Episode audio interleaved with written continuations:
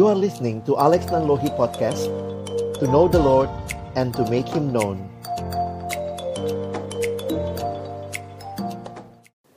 Mari teman-teman sekalian kita berdoa sebelum kita membaca merenungkan firman Tuhan. Kami kembali datang dalam ucapan syukur sore hari ini. Tuhan beri kesempatan bagi kami untuk bersekutu, memuji, memuliakan namamu. Dan tiba waktunya bagi kami untuk membuka firman-Mu ya Tuhan. Karena itu kami mohon, biarlah waktu kami membuka firman-Mu, bukalah juga hati kami. Jadikanlah hati kami seperti tanah yang baik, supaya ketika benih firman Tuhan ditaburkan, itu boleh sungguh-sungguh berakar, bertumbuh, dan juga berbuah nyata di dalam hidup kami.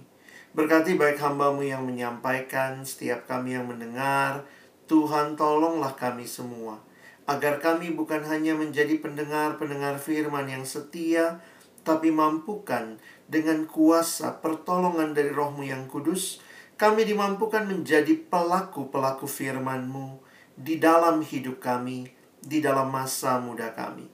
Bersabdalah ya Tuhan, kami anak-anakmu sedia mendengarnya. Di dalam satu nama yang kudus, nama yang berkuasa, nama Tuhan kami Yesus Kristus. Kami menyerahkan pemberitaan firman-Mu. Amin.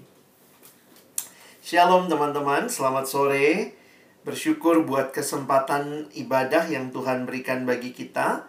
Dan sore hari ini tema yang diberikan untuk sama-sama kita pikirkan adalah the heart of worship, ya. Dalam tema ini saya ingin mengajak teman-teman untuk melihat beberapa bagian firman Tuhan yang akan melandasi perenungan kita, ya. Jadi, saya berharap kiranya melalui setiap kebenaran yang akan disampaikan, kita boleh sama-sama memahami dan akhirnya juga memberlakukannya di dalam kehidupan kita. Saya mau mulai dari perjanjian lama dulu. Ada satu bagian yang menarik di dalam kitab Amos pasal yang kelima ayat 21 sampai dengan ayat yang ke-24. Kenapa saya katakan menarik? Lembaga Alkitab Indonesia memberikan judul untuk perikop ini Ibadah Israel dibenci Tuhan. Nah, mari kita lihat sama-sama apa yang Tuhan sampaikan kepada umat Israel. Aku membenci, aku menghinakan perayaanmu, dan aku tidak senang kepada perkumpulan rayamu. Sungguh, apabila kamu mempersembahkan kepadaku korban-korban bakaran dan korban-korban sajianmu, aku tidak suka. Dan korban keselamatanmu berupa ternak yang tambun, aku tidak mau pandang. Jauhkanlah daripadaku keramaian nyanyian-nyanyianmu, lagu gambusmu tidak mau aku dengar. Tetapi biarlah keadilan bergulung-gulung seperti air dan kebenaran seperti sungai yang selalu mengalir. Teman-teman yang dikasihi Tuhan, melihat apa yang disampaikan dalam Amos pasal 5 ini, saya pikir ini penting untuk jadi refleksi kita juga waktu kita sedang berbicara ibadah.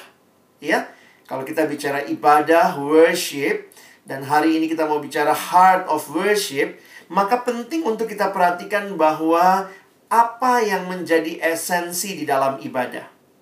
Saya pikir di dalam kenyataan gereja dengan berbagai bentuk dan model ibadah, kita pun bahkan bisa berantem begitu ya. Yang satu bilang, oh ibadah itu harus begini. Karena di gerejanya terbiasa seperti itu.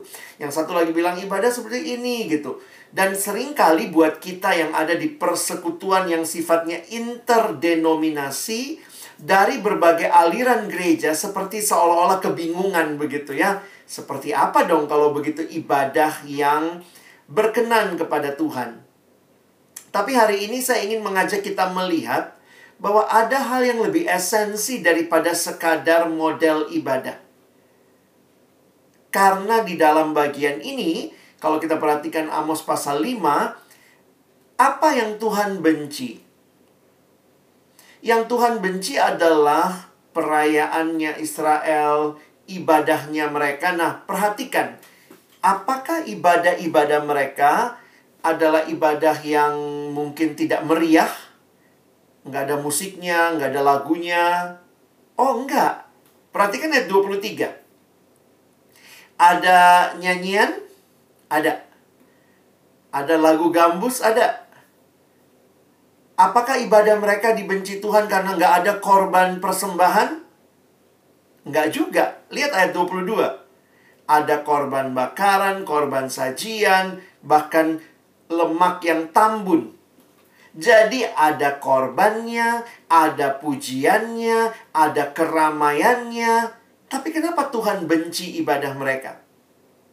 Karena perhatikan ayat 24. Tetapi biarlah keadilan bergulung-gulung seperti air dan kebenaran seperti sungai yang selalu mengalir.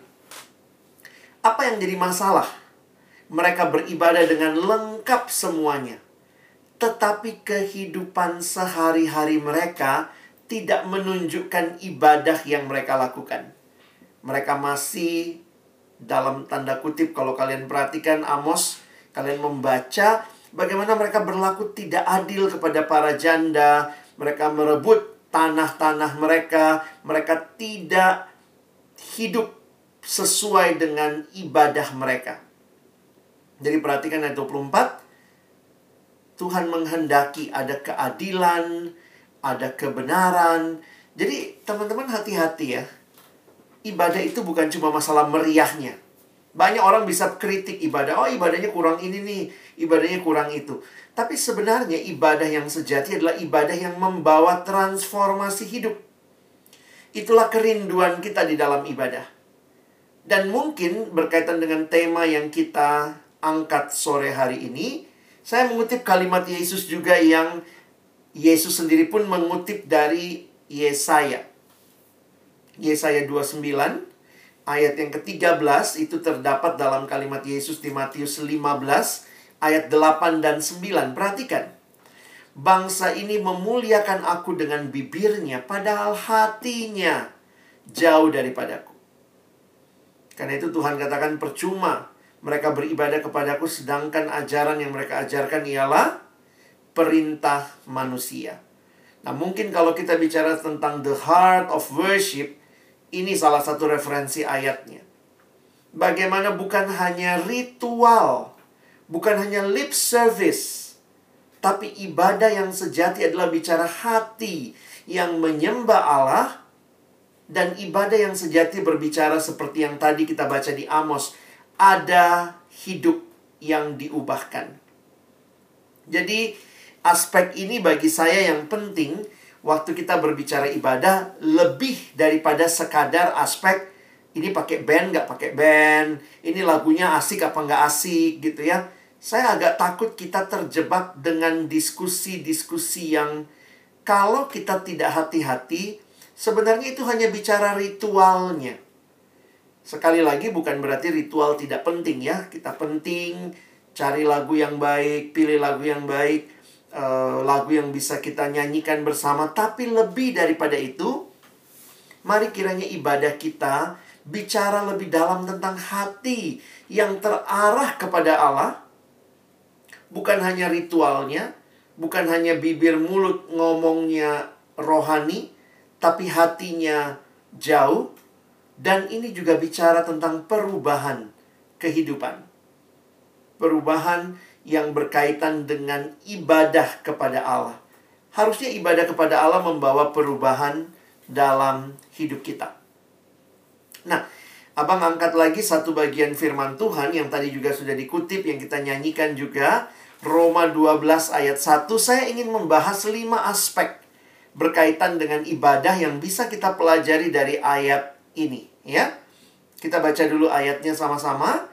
Roma 12 ayat yang pertama. Karena itu saudara-saudara, demi kemurahan Allah aku menasehatkan kamu supaya kamu mempersembahkan tubuhmu sebagai persembahan yang hidup, yang kudus dan yang berkenan kepada Allah itu adalah ibadahmu yang sejati. Ayat ini secara khusus berbicara tentang ibadah yang sejati yang saya pikir ini perlu kita renungkan dengan dalam untuk kita refleksikan juga dengan konteks ibadah kita secara pribadi maupun secara bersama. Lima hal yang ingin saya bagikan, ini prinsip-prinsip ibadah yang penting. Yang pertama kita akan lihat ibadah itu dimulai dari Allah. Ibadah sebagaimana kita berbicara juga anugerah Allah, keselamatan dalam Kristus, ibadah tidaklah dimulai dari kita, tetapi ibadah dimulai dari Allah. Sekilas kalau teman-teman baca, kayaknya coba lihat ya. Saudara-saudara, demi kemurahan Allah aku menasihatkan kamu supaya kamu mempersembahkan tubuhmu. Sekilas kalau baca ayat ini, seolah-olah masa sih Bukankah ayat ini jelas mengatakan persembahkanlah tubuhmu berarti ibadah adalah respon kita. Tapi sebenarnya kita sedang meresponi apa? Ibadah tidak dimulai dari manusia, tapi dimulai dari Allah. Salah satu caranya kita mengerti Alkitab adalah kita melihat konteks. Kenapa saya katakan konteks? Perhatikan. Di dalam Roma 12 ayat 1 dua kata pertama itu apa? Kata karena itu. Nanti kalau kalian lihat di Alkitabmu, Roma 12 ayat 1, karena itu berarti karena apa? Kalau kita ketemu kata karena itu dalam konteks bacaan?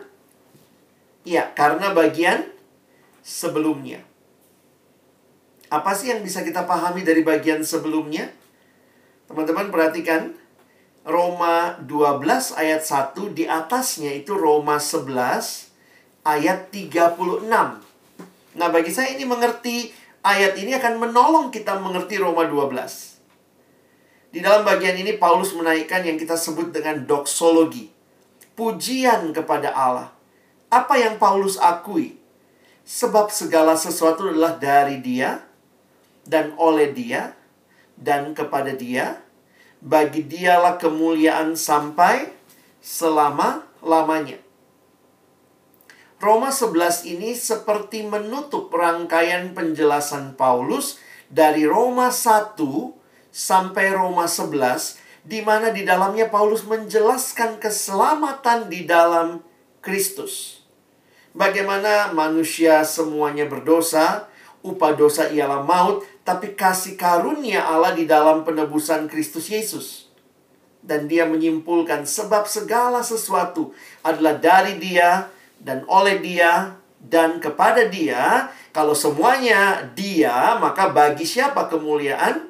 Bagi dialah kemuliaan sampai selama-lamanya. Barulah kita lihat ayat pertama. Jadi kalau teman-teman perhatikan kan katanya karena itu. Karena segala-galanya punyanya Tuhan. Maka ketika kita datang mempersembahkan kepada Tuhan, ingatlah bukan kita yang terlebih dahulu mempersembahkan kepada Tuhan.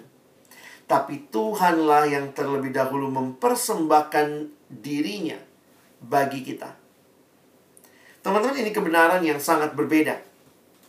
Semua agama berbicara upaya manusia datang kepada Tuhan. Kekristenan berkata bukan manusia yang pertama-tama datang kepada Tuhan.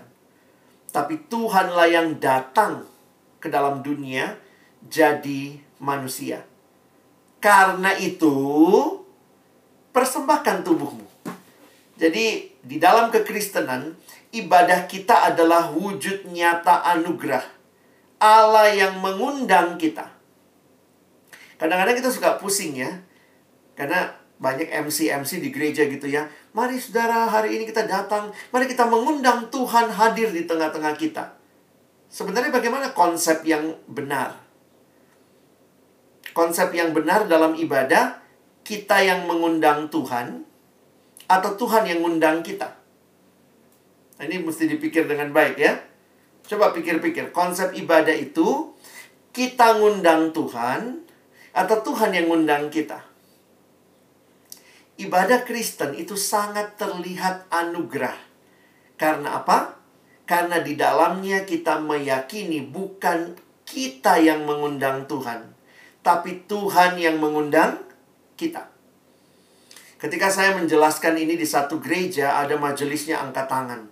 Saya rasanya nggak setuju, Pak ya. Bagi saya itu kita yang ngundang Tuhan. Oh gitu ya, Om ya, saya panggil karena dia lebih tua gitu ya. Saya bilang sebenarnya menye, me, sederhana aja gitu ya. Ketika di dalam ibadah ada yang namanya votum. Ada yang namanya salam Sebenarnya ibadah Kristen itu yang dimulai dengan votum dan salam itu menegaskan bahwa sebenarnya Tuhanlah yang mengundang kita. Karena itu dikatakan dalam votum biasanya ibadah ini berlangsung dalam nama Allah Bapa, Anak, dan Roh Kudus. Allah yang menginisiasi ibadah, Allah yang mengundang kita. Wah dia nampaknya masih nggak setuju. Saya tetap meyakini Pak, itu kita mengundang Tuhan. Saya bilang, maaf Pak, kalau kita mengundang Tuhan, pertanyaannya begini. Kalau nanti pengutusan, siapa yang suruh siapa pulang? Kalau kita ada ibadah kan ada bagian pengutusan ya. Pulanglah dengan damai sejahtera. Kalau kita yang undang Tuhan, berarti kita yang ngutus Tuhan ya. Pulanglah Tuhan. Udah selesai kami ibadah. Jadi kalau kamu mengerti ibadah, ibadah Kristiani bukan dimulai dari manusia, bukan manusia yang undang Tuhan, tapi Tuhan yang mengundang kita. Karena itu di bagian akhir ibadah ada pengutusan. Pulanglah dalam damai sejahtera. Lakukanlah firman Allah yang kau dengar. Jadi teman-teman jangan cuma ikut kebaktian itu cuma datang duduk biasa gitu ya nggak ngerti. Ini satu ibadah yang di dalamnya Tuhan memanggil kita, Tuhan mengundang kita. Oke, sadari betul prinsip ibadah yang pertama. Yang kedua, ibadah itu adalah persembahan seluruh totalitas hidup. Menarik sekali dalam bahasa aslinya, di dalam Roma 12 dipakai kata tubuhmu. Perhatikan ya, persembahkanlah tubuhmu.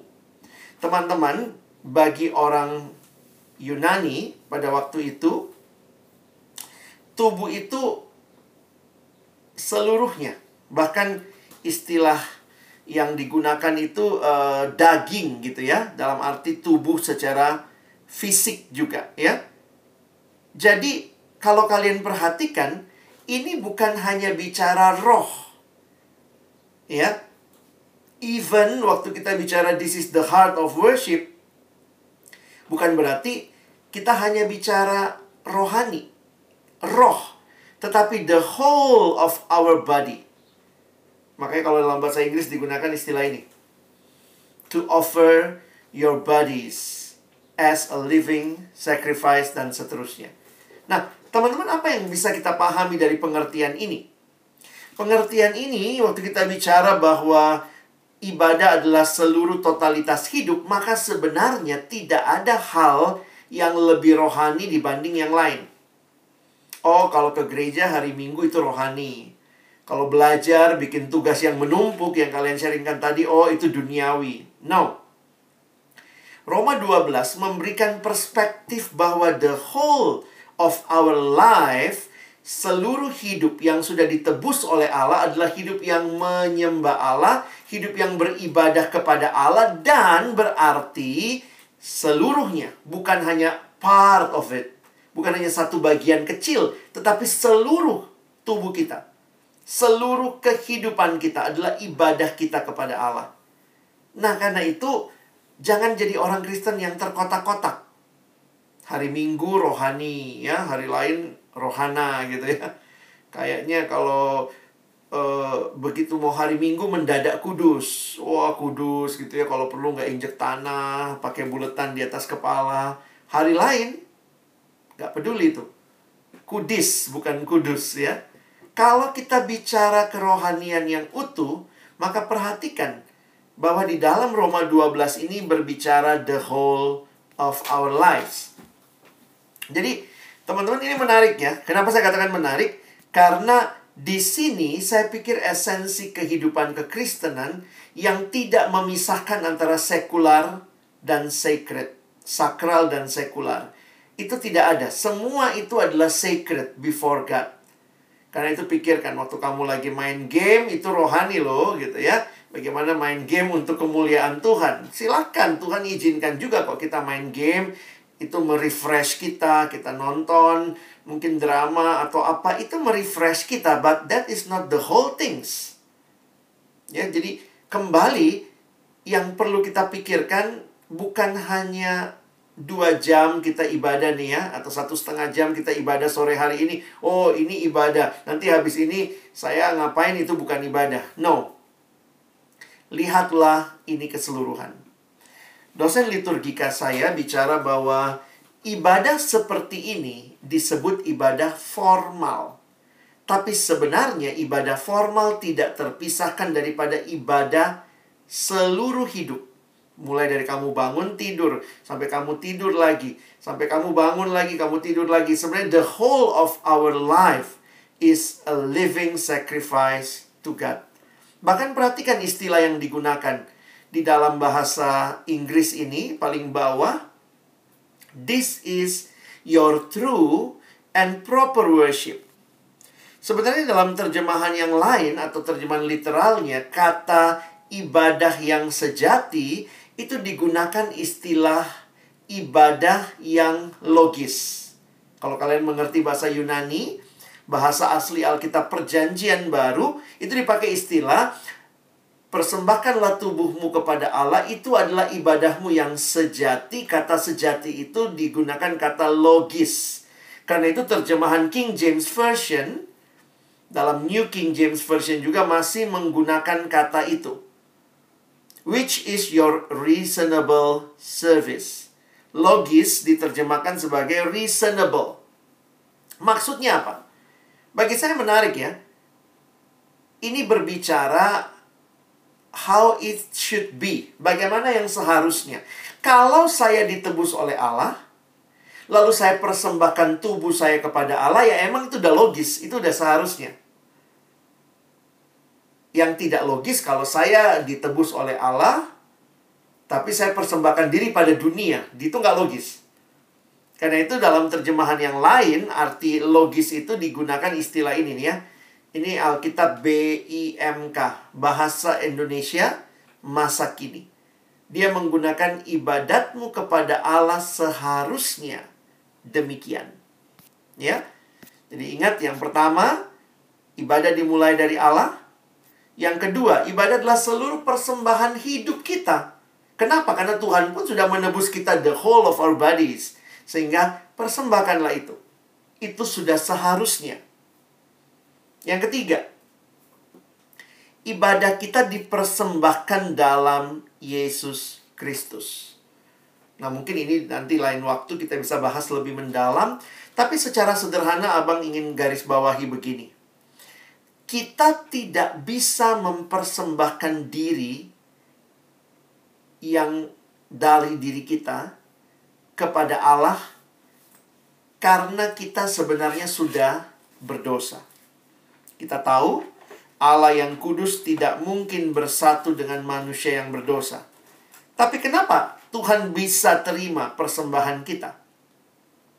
Tuhan terima persembahan kita karena kita mempersembahkannya di dalam Kristus. Dulu dosen saya kasih contoh begini ya. Saya begini ya. Anggaplah misalnya uh, ini ini ini kita ya, kita manusia berdosa. Jadi kita sekarang kemudian ada di dalam Kristus. Jadi gambaran ini misalnya sekarang kita sudah ada di dalam Kristus ya. Jadi lihat kita masuk dalam persekutuan dengan Kristus. Jadi sebenarnya waktu Tuhan lihat kita, yang Tuhan lihat adalah kebenarannya Kristus. Yang Tuhan lihat adalah kekudusannya Kristus. Jadi teman-teman, kalau kita datang di dalam diri kita sendiri kepada Tuhan, nggak mungkin. Manusia berdosa tidak mungkin datang kepada Allah yang kudus. Tetapi karena kita datang di dalam Kristus yang telah menebus menyelamatkan kita, kita bersatu dengan Kristus, maka bayangkan, menarik ya. Dikatakan persembahkan tubuhmu sebagai persembahan yang hidup yang kudus, dan yang berkenan. Semua gambaran kurban di perjanjian lama itu harus disembelih, mati. Itulah korban pada masa perjanjian lama. Ketika Paulus menggunakan ilustrasi ini, dia mengatakan bahwa di dalam Kristus, kamu sekarang mempersembahkan tubuhmu yang hidup, yang kudus, dan berkenan. Gimana bisa saya kudus? Bukankah saya berdosa? Oh, hanya karena dalam Kristus saya kudus. Dan bagaimana saya bisa berkenan kepada Tuhan kalau di dalam dosa saya nggak mungkin berkenan kepada Tuhan. Hanya kalau kita mempersembahkannya di dalam Kristus. Barulah kita ngalamin tiga hal ini. Ibadah yang hidup, yang kudus, dan yang berkenan. Jadi ini penting untuk kita pahami. Kalau kita boleh datang ibadah, ingatlah selalu. Itu karena Yesus yang sudah buka jalan. Kita boleh datang kepada Allah. Prinsip selanjutnya, ibadah Kristen yang formal itu adalah ibadah jemaat. Karena itu, kalau diperhatikan istilah yang muncul tentang tubuh tadi tidak terlalu kelihatan dalam bahasa Indonesia, tapi dalam bahasa Inggris itu digunakan istilah yang plural. Therefore, I urge you, brothers and sisters, in view of God's mercy to offer your bodies. Ya.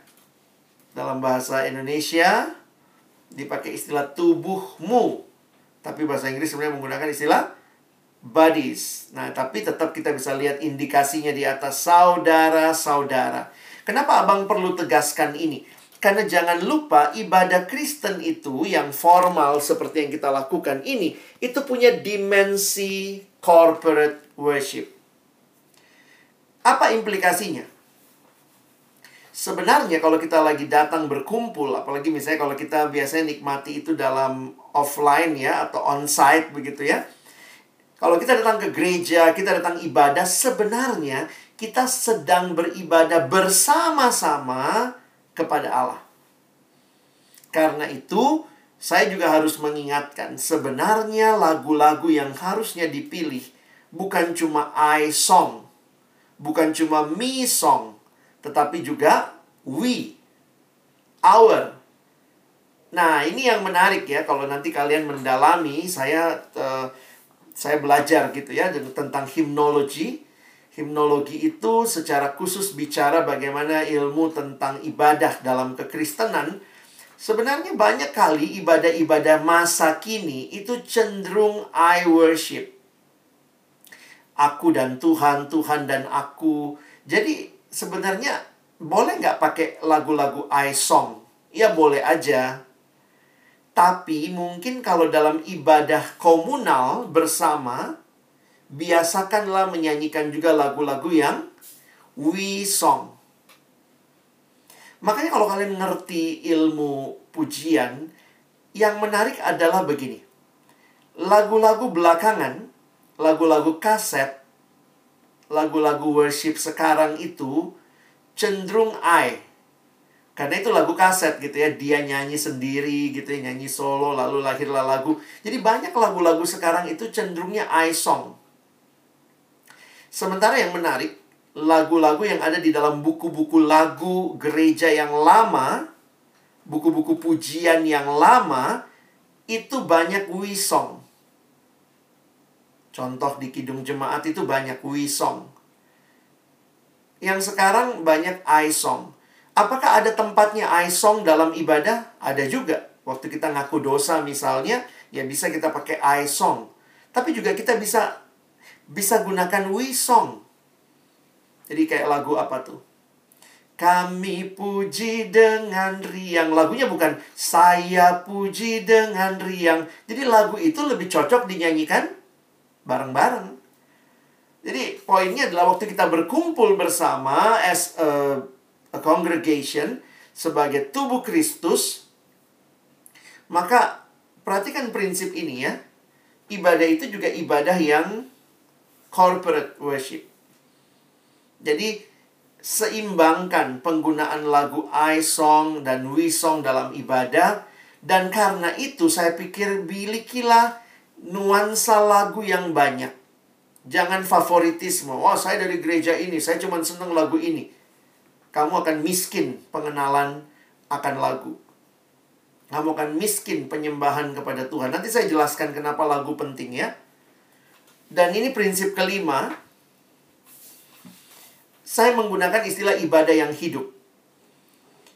Di dalam Alkitab, ada gambaran ibadah yang formal dan ibadah yang informal. Dan ada dua istilah yang juga muncul. Kadang-kadang kita berpikir gini, ibadah yang formal cenderung tenang dan hikmat. Sementara ibadah yang informal cenderung uh, sukacita, senang begitu ya. Sehingga tanpa sadar nih ya, tanpa sadar kita bisa jadi saling menghakimi gereja. Oh gerejamu tuh, uh, ada yang bilang, ya gerejamu tuh luar biasa berisik katanya gitu ya. Terus yang bilang, eh, kami memuji Tuhan. Yang satu bilang, oh gerejamu tuh tenang banget. Jarum jatuh aja terdengar gitu ya. Saya pikir kalau kita udah saling menghakimi seperti itu, we miss the point of worship. Tentunya semua style worship bagi saya perlu meng-highlight ini bahwa ada ibadah yang hidup. Dan itu yang kita pelajari dari gereja mula-mula, mereka tuh ada hikmatnya tapi tetap sukacita. Jadi memang ini kombinasi yang sulit ya. Gereja sekarang ter, terbelah satu satu sukacita banget nggak ada hikmat-hikmatnya. Satu hikmat banget kayak nggak ada sukacitanya. Sebenarnya kita bisa menggunakan pengertian ibadah yang hidup itulah ibadah yang sebenarnya Tuhan kehendaki. Dan karena itu tentu kita sadar setiap gereja punya tradisinya. Dan dalam tradisi itu mungkin kita perlu memahami kenapa gereja kita beribadah lebih tenang. Kenapa gereja saya lebih hingar-bingar. Tapi kemudian kita bisa menghayati bahwa sebenarnya yang hikmat bukannya nggak boleh sukacita. Dan yang sukacita bukannya nggak bisa hikmat. Dan bagi saya persekutuan interdenominasi seperti kampus harusnya bisa menjadi tempat di mana dua hal ini terjadi dengan indah. Karena kita bukan di bawah gereja mana pun, ya. Jadi eh, ayat-ayat ini secara khusus buat saya memberikan pemahaman lebih dalam tentang ibadah yang seharusnya. Jadi bagaimana konsep ibadah? di dalam satu buku yang saya kutip di sini, dia menggambarkan ibadah yang benar adalah di mana seseorang mengalami perjumpaan dengan Tuhan dalam ibadah bersama. Jadi menarik, tetap ada unsur individual, yes, seseorang, tetapi mengalaminya dalam corporate worship, dalam ibadah bersama, dan perjumpaan itu mentransformasi hidup mereka yang hadir. Jadi dalam konsili Vatikan kedua ada dokumen tentang hal ini menyatakan hasil ibadah adalah perjumpaan dengan Allah. Dari sisinya Allah, Allah dimuliakan. Dari sisinya manusia, kita dikuduskan. Jadi ibadah itu bukan sekadar ritual. Tapi sebuah perjumpaan dengan Allah yang di dalamnya harusnya ada hati yang merindukan Tuhan, heart of worship. Dan bukan hanya itu, perjumpaan dengan Tuhan membawa perubahan hidup, membawa transformasi. Nah, jadi ini konsep ibadah yang perlu kita pahami. Saat ini kita masuk dalam masa pandemi, jadi pertanyaan nih, gimana dong ibadah online di dalam pandemi? Bisa nggak ya saya ketemu Tuhan dalam ibadah online? Nah, teman-teman, sekarang ini banyak macam ibadah, ya. Banyak macam ibadah, tergantung saya nggak tahu gerejamu seperti apa melakukannya. Ada bentuk-bentuk platform dan model. Saya pinjam slide teman saya, Bapak Jimmy Setiawan. Dia tuliskan jadi ada gereja-gereja yang menggunakan uh, pola pre-recorded ibadahnya direkam ya, disunting sebelumnya, ditayangkan dalam waktu yang ditetapkan. Ada juga ibadah-ibadah live, real time. tanpa proses penyuntingan. Ya. Tapi juga ada ibadah interaktif dilaksanakan dalam waktu yang sama, real time dan mendorong komunikasi di antara partisipan seperti yang kita lakukan. Ibadah model gini Zoom. Nah, biasanya gereja hari Minggu itu pilihnya pre-recorded. Ya. Ada nggak yang gereja hari Minggunya Zoom? Pasti ada tapi jarang, ya. Nah, ibadah persekutuan kita memilihnya interaktif. Karena apa? Perhatikan, yang pre-recorded sama interaktif tentu beda, ya. Sehingga ini yang paling beda masalah relasinya. Yang relasi antar jemaatnya lebih tinggi itu yang interaktif. Yang lebih rendah yaitu kayak nonton YouTube aja ya. Kan nonton nonton YouTube kita nggak kita nggak sampai apa mari silakan kenalan gitu. Jarang sih ya. Ya ibadah kita cuma nonton aja. Seperti itu. Mana yang lebih baik? Bisa nggak kita ketemu Tuhan dengan situasi online begini? Saya sih tetap meyakini bahwa pengenalan akan Allah itu adalah anugerah yang Tuhan berikan. Dia memperkenalkan dirinya kepada kita. Kita boleh datang kepada Tuhan itu anugerah yang luar biasa. Karena itu yakin bahwa waktu kita ibadah online pun kita dapat mengalami Allah melalui ibadah online. Allah berkenan menjumpai kita. Walaupun kita tidak berkumpul karena ini masalah situasi ya yang tidak memungkinkan, tapi saya meyakini bahwa Allah yang dalam anugerahnya berkenan menjumpai kita. Nah, karena itu, kita mari belajar meresponi ibadah-ibadah online dengan baik. Saya nggak bahas uh, lebih khusus uh, ibadah online yang baik seperti apa dalam arti susunan liturginya segala macam, tapi memang secara praktis di banyak ibadah online itu biasanya lebih singkat daripada ibadah offline. Ada lagu yang disederhanakan, ada khotbah yang mungkin lebih dipersingkat itu biasa dilakukan. Nah, tapi dari sisi kita sebagai jemaat, bagaimana sikap kita? Saya pikir itu menentukan juga bagaimana kita bisa menikmati Allah lah kalau mau pakai istilah itu ya. Bagaimana kita bisa menikmati Allah dalam ibadah online? Yang pertama, datanglah dalam ibadah dengan dengan keyakinan. Yakin bahwa Allah bekerja melalui semua hal ini ya. Ya kalau saya sebagai pembicara, pengkhotbah nggak yakin kalian dengar, nggak yakin Tuhan bekerja, nggak yakin ini ini sesuatu pemberitaan firman, saya mah cuman kayak cuap-cuap aja. Tapi saya punya keyakinan, saya berdoa. Tuhan kau pakai kesempatan ini untuk memberkati banyak orang. Jadi silakan kalau mau datang dalam ibadah-ibadah online yakini kita bukan cuma mau ketemu ketemu Zoom ya. Kita bukan cuma mau lihat-lihat teman kita, tapi kita percaya Tuhan hadir. Yang kedua, dengan kesungguhan. Kan itu beribadah dengan sikap yang penuh persiapan dan perhatian. Ya, ini mungkin buat teman-teman, ya kadang-kadang kalau ibadah persekutuan begini kita juga santai-santai ya. Mungkin juga ada yang sambil tiduran, sambil apa, tapi mari belajar untuk sungguh dalam sikap tubuh kita juga gitu ya itu juga menolong sebenarnya ya jadi dengan kesungguhan uh, saya beberapa kali kalau ibadah tuh karena kebiasaan kali ya kalau mau pelayanan ya mandi dulu gitu ya. Dan dan kemudian nanti apa uh, istri saya sempat nanya gitu abang mau ibadah online kok pakai parfum? Gitu ya. Kada kayak sudah kebiasaan kalau lagi pelayanan tuh parfumnya dipakai gitu misalnya kan mau keluar rumah dan seterusnya. Terus saya mikir-mikir iya juga ya uh, saya melakukan itu seperti saya menganggapnya ini seperti layaknya saya sedang datang ke PO MIPA saya berdiri di depan kalian di B101 gitu ya cerita dan share firman Tuhan jadi kesungguhan itu penting dan juga dengan keutuhan ya Belajar ikuti ibadah dari awal sampai akhir.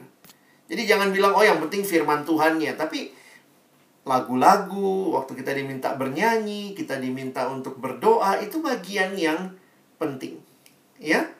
Jadi bisa nggak kita menikmati ibadah online? Bisa. Ini juga Tuhan kita nggak dibatasin ruang dan waktu kan.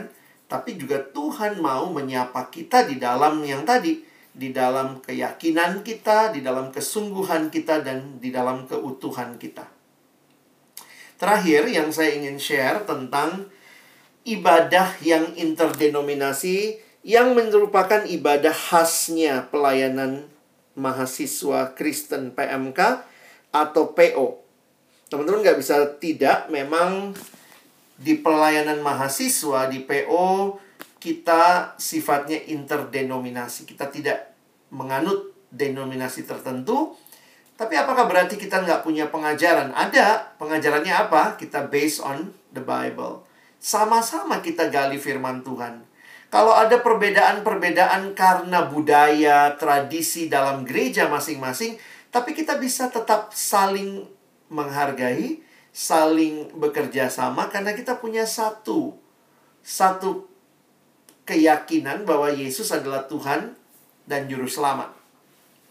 Nah, bagaimana membangun ibadah yang interdenominasi? Saya ternyata sudah bilang tadi ya, teman-teman ingat ya, jangan terpancing hanya melihat beda liturgi, beda cara bernyanyi, lagu-lagunya gua nggak kenal nih kok di PO lagunya seperti ini? Yang satu bilang ah nggak semangat banget lagunya. Yang satu bilang oh lagunya kayak begini. Yang satu mintanya nyanyinya lagu ini aja. Yang satu bilang oh lagu itu dangkal. Saya pikir kita mari belajar melihat bahwa kita ada dalam persekutuan yang di dalamnya Tuhan izinkan kita bisa belajar dari satu sama lain dan termasuk dalam ibadah ini saya melihat uh, penting untuk kita membangun apa ya sebuah persekutuan yang yang menjadi tempat di mana kita semua bertumbuh. Saya mau bicara fakta satu aja tentang lagu kali ya. Memang banyak fakta yang lain. Kita bisa bicara liturgi dan seterusnya. Tapi saya mau bicara tentang lagu aja. Bagi saya menarik karena misalnya begini. Fakta dalam ibadahnya orang Kristen itu 40% ibadah kita isinya nyanyi. Nah, ini ini menarik ya. Teman-teman ada saudara-saudara kita yang ibadahnya modelnya doa. Kita nggak gitu kan? Kita orang Kristen modelnya nyanyi. Jadi misalnya gini, mari teman-teman kita bersyukur kepada Tuhan. Apa yang kita lakukan? Kita nyanyikan pujian bersyukurlah. Jadi bersyukurnya tuh di mana? Lewat lagu itu. Bersyukurlah kepada Tuhan. Terus, mari kita mengaku dosa kita. Kita nyanyikan sejauh timur dari barat. Jadi, di mana ngaku dosanya? Lewat lagu itu. Jadi, memang 40% ibadah orang Kristen itu kita nyanyi loh. Dan lagu itulah ibadah kita. Dan bernyanyi itu melibatkan dua hal kan. Bernyanyi itu ada teks, kata-kata, dan ada nada lagu. Dan bagi saya penting sekali untuk kita melihat bernyanyi ini adalah salah satu bentuk komunikasi iman. Kita bisa lihat banyak hal dalam berbagai gereja kita bisa beda. Ada yang komunikasi imannya juga pakai tamborin, pakai alat musik, ada yang pakai tari-tarian di gereja gitu ya ada yang mungkin pakai video dan seterusnya. Tapi sebenarnya yang paling umum dari ekspresi iman kita adalah lagu. Jadi coba kita sederhana aja ya.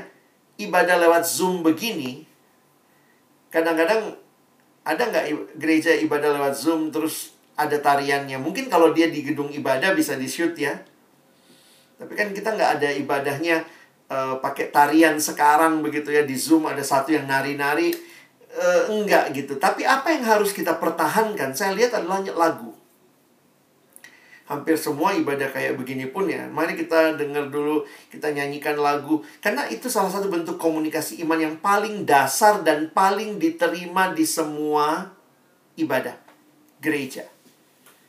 Karena itu sering kali memang bagi saya perlu kita pahami karena ini komunikasi iman yang paling utama dan di dalamnya juga terjadi ibadah, maka mari siapkan lagu dengan baik.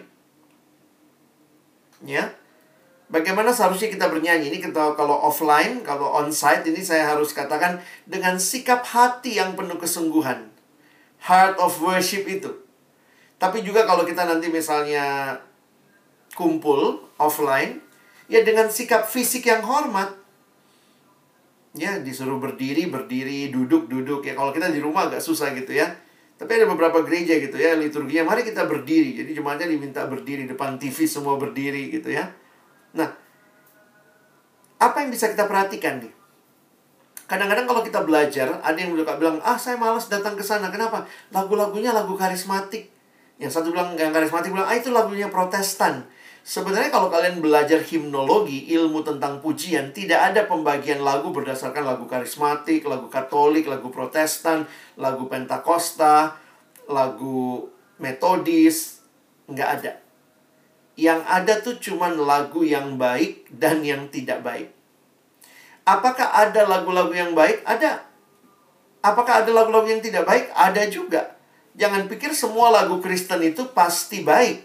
Karena begini, realitanya dalam sejarah juga tidak semua yang menciptakan lagu punya pemahaman teologi yang baik.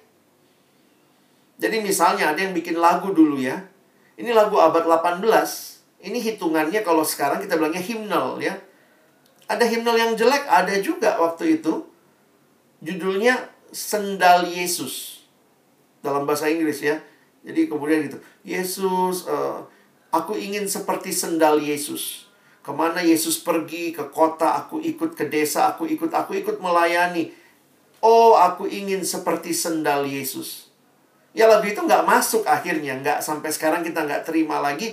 Karena gereja waktu itu pun secara kritis melihat, wah ini lagu terlalu memuliakan sendal, bukan Yesusnya.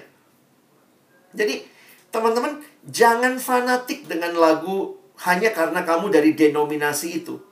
Justru bagi saya pengalaman ada di PO dengan beragamnya lagu yang kita nyanyikan yang mungkin saya nggak pernah dengar lagu itu tapi ini jadi kesempatan saya belajar. Kenapa?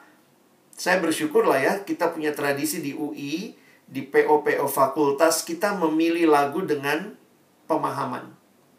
Jadi paling tidak itu yang bagi saya tetap memelihara ya persekutuan kita sampai hari ini Nah ini kira-kira ciri lagu yang baik.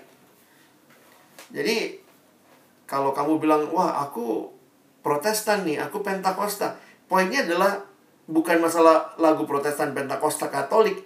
Ini lagu yang baik atau tidak? Ajarannya benar dan dalam, alkitabiah dan kontekstual, mengarah kepada Allah, pesannya jelas, membangkitkan dan menantang iman, dan dapat diterima secara universal. Bagaimana saya tahu lagunya seperti itu? Maka kembangkanlah kebiasaan dalam bernyanyi dengan yang disebut singing with understanding. Salah satu yang tadi coba dilakukan oleh teman kita, dia menjelaskan siapa yang ciptain lagu ini. Apa sih kira-kira isi lagu ini? Ya tentu bisa menjadi bagian yang memberikan masukan kepada kita sehingga dalam ibadah kita bisa menyanyikannya dengan lebih baik. Dan karena itu miliki sikap ini ya. Yang terakhir, jangan tolak lagu baru, jangan buang lagu lama. Kadang-kadang ada orang yang, ih lagu baru, nggak mau, nggak mau. Saya pokoknya pakai lagu lama aja. Terus yang satu lagi kita, ah nggak usah lah, lagu lama tinggalin. Kita lagu baru semua. Bagi saya kekayaan persekutuan interdenominasi adalah ketika Tuhan menghadirkan kita dari berbagai latar belakang. Kita bisa sama-sama membawa lagu ini. Ini pernah dipakai di gereja saya. Bagaimana? Teman kita lihat. Oh iya ya, ini sesuai dengan ajaran Alkitab. Tapi kalau ternyata ini lagumu agak membingungkan. Enggak, ini terlalu memuliakan sendal ini kayaknya ya. Walaupun lagu himnal. Maaf, nggak dipakai. Jadi akhirnya kita nggak terjebak. Nyanyinya himnal atau kontemporer. Pop song atau jazz.